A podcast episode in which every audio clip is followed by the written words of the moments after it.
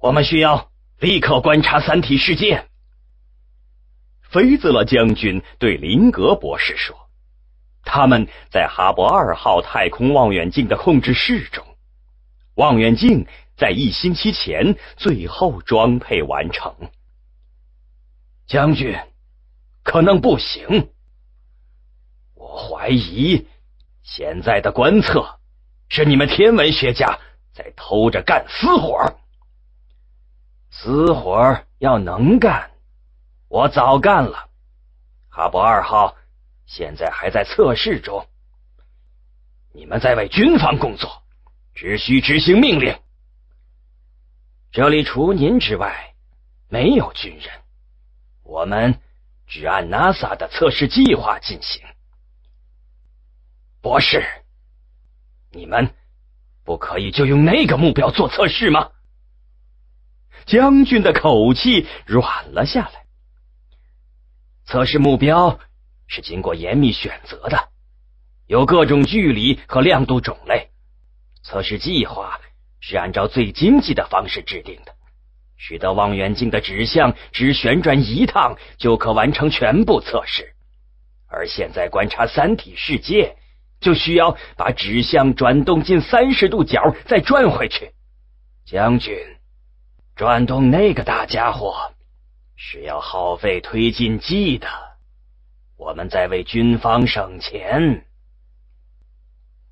那就看看你们是怎么省的吧，这是我刚从你们的电脑上发现的。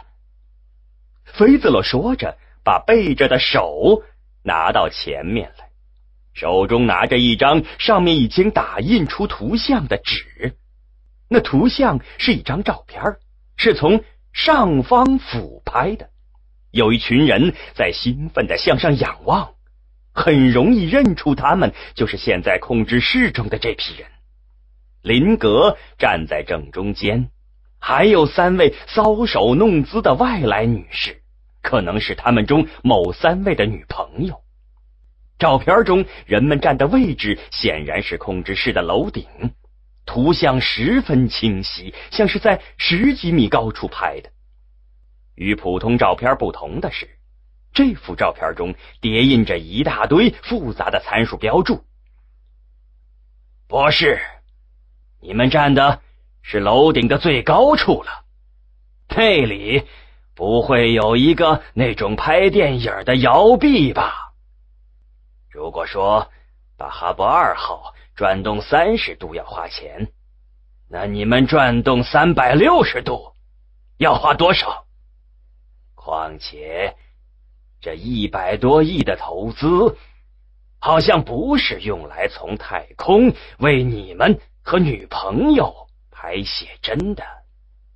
要不要我把这笔钱算到各位的账单上呢？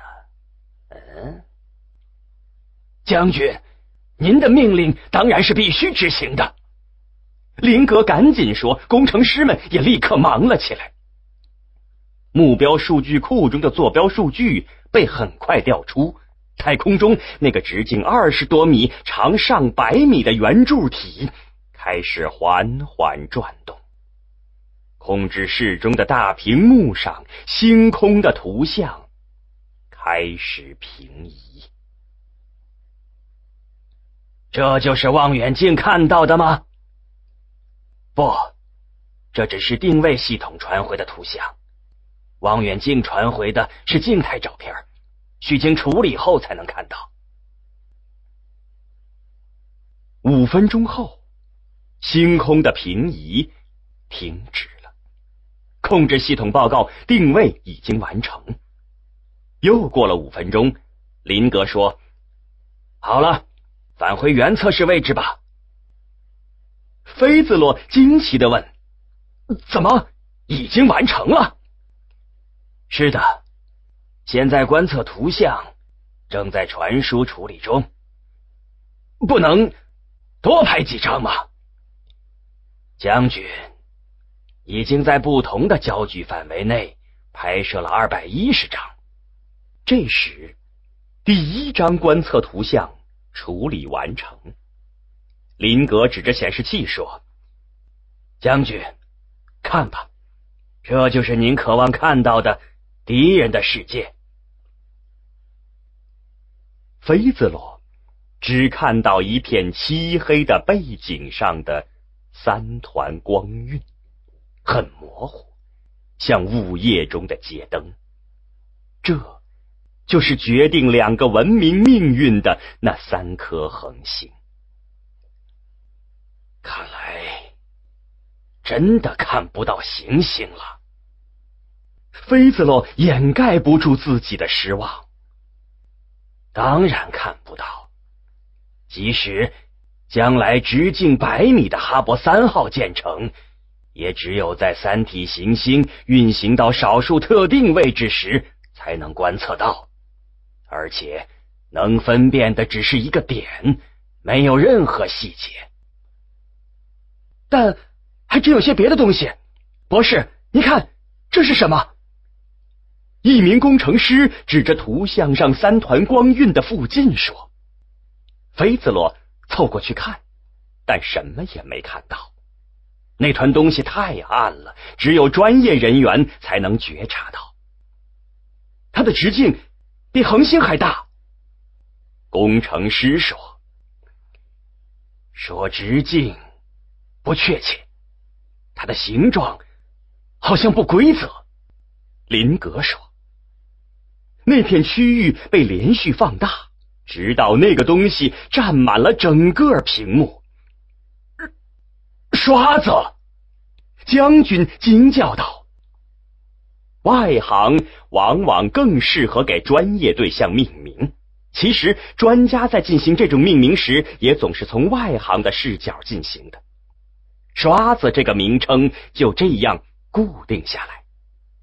将军的描述很准确，那就是宇宙中的一把刷子。更准确的说，只有刷毛，没有刷柄。当然也可以把它看作一排竖起的头发。是贴面划痕。在可行性研究阶段我就提出，镜片的粘贴组装方式必然出问题。林格摇摇头说，所有贴面都经过严格检验，不可能存在这样的划痕，也不可能是镜片的其他瑕疵产生的。在已经传回的几万张测试图像中，从来没有出现过这个。镜片制造方蔡斯公司的专家说。控制室陷入沉默中，人们都聚集过来盯着那幅图像看。由于人太挤，一些人到另外的终端上调出图像细看。菲兹洛明显感觉到气氛的变化，因漫长测试的疲劳而显得懒散的人们同时紧张起来，像中了魔咒似的僵在那里。只有他们的眼睛越来越亮。天哪！几个人几乎同时发出这个感叹。定格在那里的人们突然都兴奋地活动起来。他们下面的对话对于菲兹罗而言有些太专业了。是目标周围的尘埃带位置吧？查一下。不用，我做过那个个体，观测它对悬臂运动背景的吸收，发现有两百毫米的吸收峰，可能是碳微粒，密度在 F 几。对于其中出现的高速冲击效应，各位有什么看法？尾迹沿冲击轴线扩散是肯定的，但扩散范围有数学模型吗？有的，等一下，这就是了。冲击速度，一百个第三速度吧。现在已经达到那么高了吗？这已经有些保守了。冲击截面就按，对对，这个就差不多，只是大概估计一下吧。在学者们忙碌时，林格对站在一边的菲兹罗说：“将军。”你能不能干些力所能及的事儿？数数刷子上有几根毛。菲兹洛点点头，扶到一个终端屏幕前数了起来。每次计算都要进行四五分钟，期间还出了几次错，半小时后结果才出来。伟基的最后扩散直径约二十四万公里，是两个木星的直径了。操纵数学模型运算的天文学家说：“那就对了。”林格抱起双臂，抬头望着天花板，仿佛在透过它遥望星空。一切都证实了。他说这句话的声音有点颤抖，然后像是对自己喃喃地说道：“证实了也好，有什么不好呢？”控制室再次陷入沉默，这次带着重重的压抑。菲兹洛想问，但看到人们垂手肃穆的样子，又不好开口。过了一会儿，他听到一阵轻轻的呜咽声，看到一个年轻人在掩面哭泣。行了，哈里斯，这里不只有你一个怀疑主义者，大家心里都不好受。有人说。叫哈里斯的年轻人抬起泪眼说：“我知道，怀疑只是一种安慰而已，但我想在这安慰中。”听东方点 com 整理发布最新章节，请登录中国最大的有声学习网站听东方点 com 查询收听。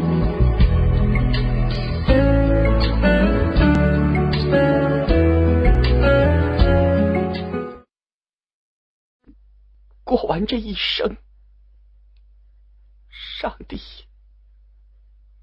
我们连这点幸运都没有了。然后又是沉默。林格终于注意到肥子了。“将军，我大概解释一下吧。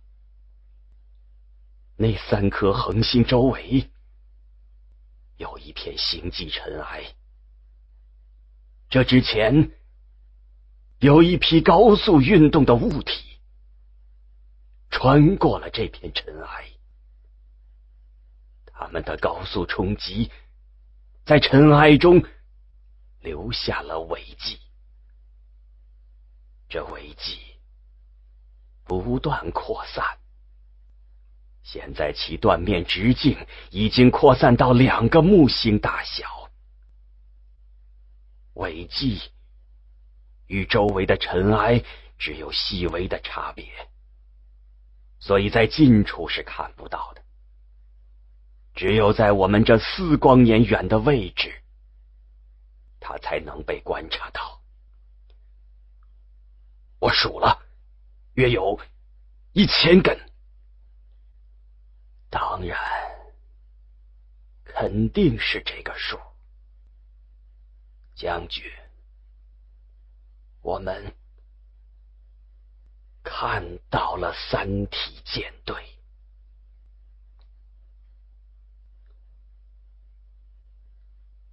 哈勃二号太空望远镜的发现，最后证实了三体入侵的真实性，也熄灭了人类最后的幻想。在新一轮的绝望、恐慌和迷茫之后，人类真正进入了面对三体危机的生活。艰难时事开始了。历史的车轮经历了转向的颠簸之后，开始沿着新的轨道前进。在巨变的世界中，不变的只有时间流逝的速度。恍惚间，五年过去了。